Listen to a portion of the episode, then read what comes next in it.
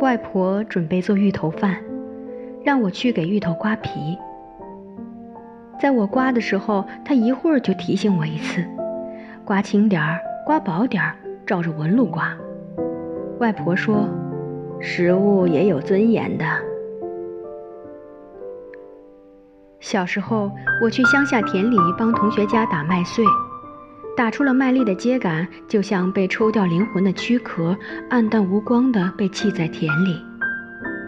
同学的奶奶蹲在地上，弯着腰，仔细地把一只只秸秆收拾整齐，头对头，尾对尾。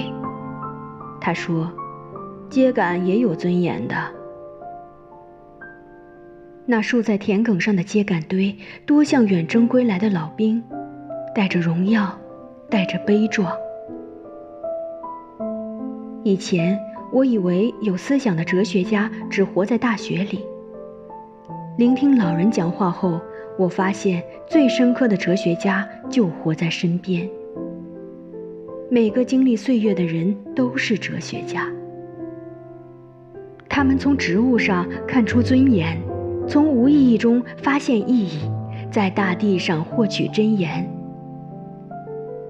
我们都是大地的孩子，岁月会让我们都活成哲学家。只要你把岁月沉淀进内心，把巨大的爱看进眼里。